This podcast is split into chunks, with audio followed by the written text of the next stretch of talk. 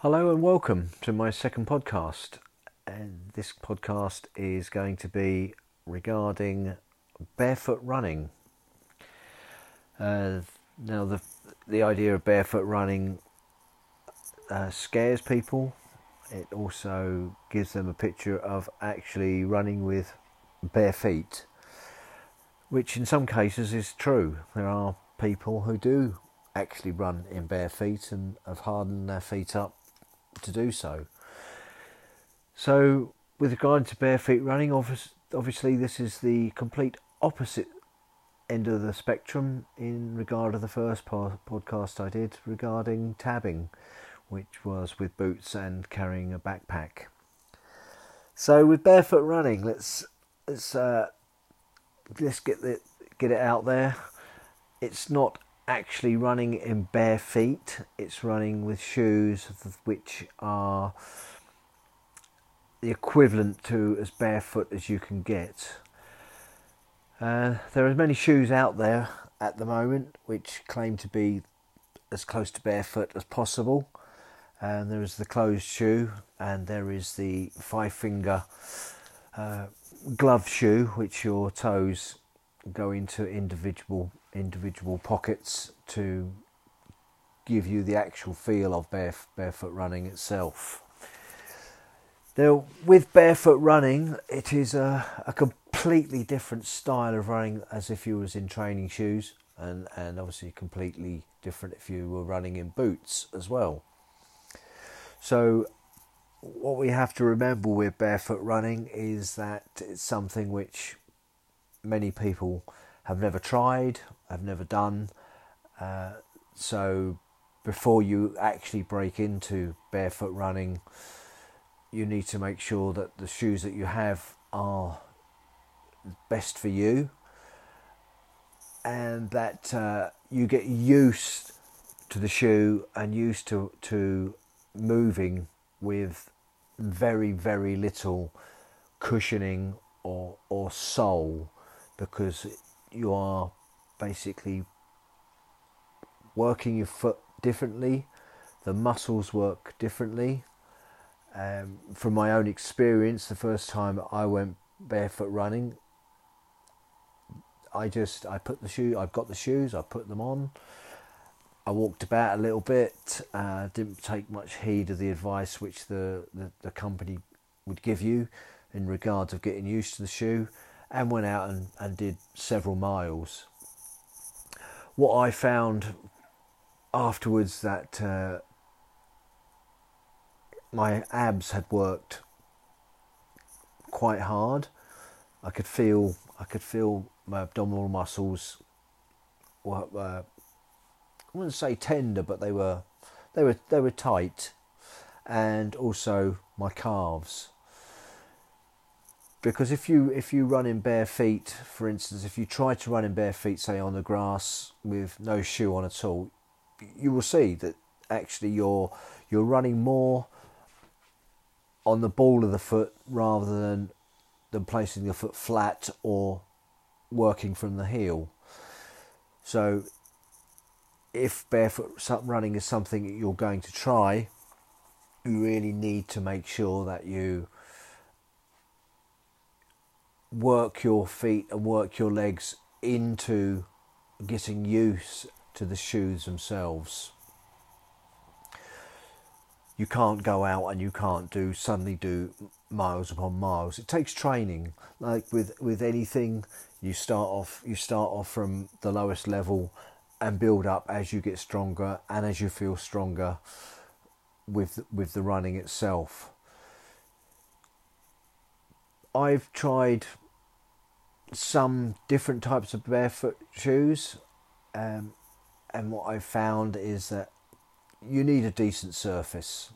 It can't be too too stony, unless uh, you're uh, you're using for hiking or for general walking. But if you're going to run in a barefoot shoe, you need to make sure that you have good terrain, decent terrain to run on, because a sharp stone will uh, will give you pain. It will hurt, um, but you get used to that.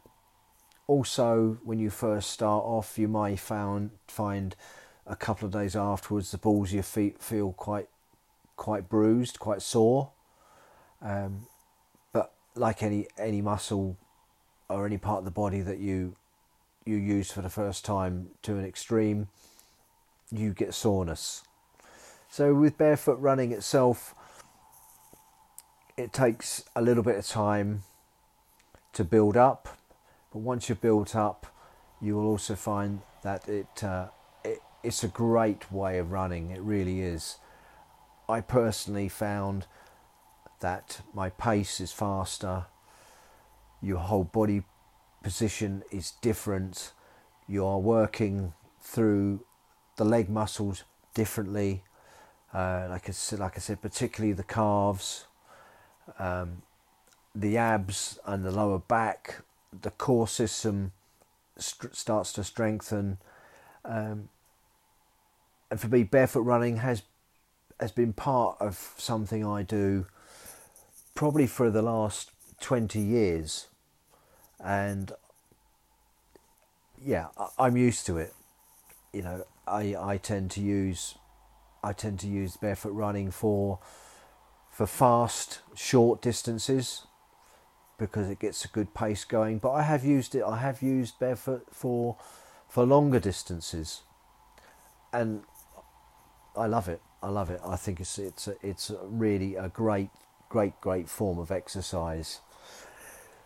So once you've got your shoe and you start to practice with it, you start to get used to the the, the foot movement, the placing of the foot differently to what you would with a shoe, and you start to build up the running. You you will find the movement itself is smoother. It works your body differently. It strengthens areas which you, you don't normally bring into with normal normal running. The shoes themselves, there's a lot of shoes out there. Uh, there is the closed shoe, and there is, like I said, there is the the five finger shoe, which is what it is advertised to have five fingers. I personally use five fingers because you're looking down at your foot and your toes are able to, to work individually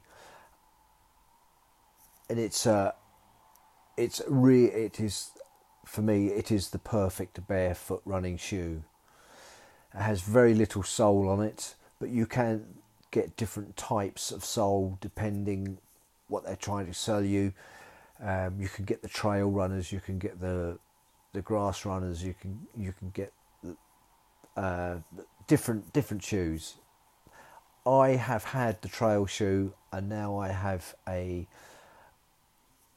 a lot less of a shoe. Uh, if if you understand that,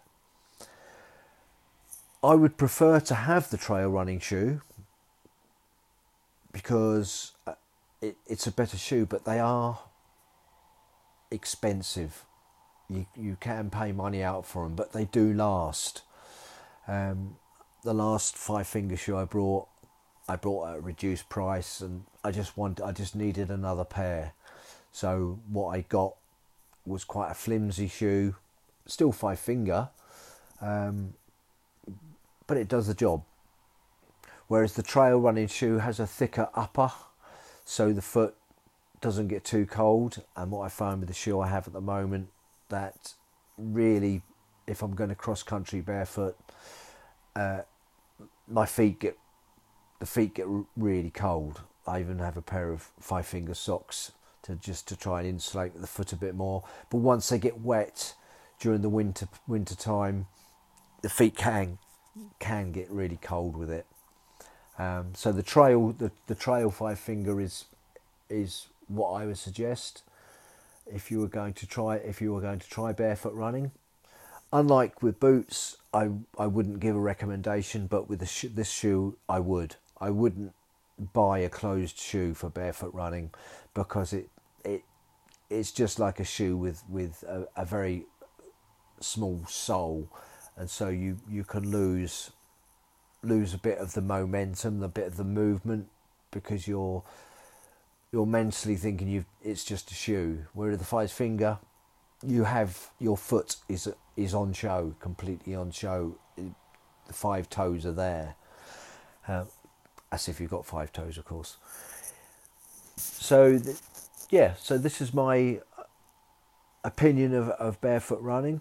It's a great form of running. It's a different type of running. It works you differently. It gives you greater speed. It helps you move across the ground faster. It helps your feet negotiate the ground better. Um, I, th- I would thoroughly recommend barefoot running to anybody. Give it a go, get the shoes, walk about with them, get used to them, get your calves used to them, get the movement and the flow going, and start to pick up a bit of running with them. Maybe do a bit of running, bit of walking, bit of running, bit of walking, before you really start to, to put miles under your belt wearing this type of shoe and doing this type of running. But personally, I would thoroughly recommend it. I hope it gives a bit of an explanation about barefoot running and uh, helps you understand that barefoot running isn't actually with nothing on your feet at all, unless you're really extreme at it. Which, like I say, there are people that do do that. Um, I hope you've enjoyed this podcast. Uh, I hope you've enjoyed the explanation. Um, I like doing it, uh, and yeah, in, listen, enjoy, and learn. Thank you.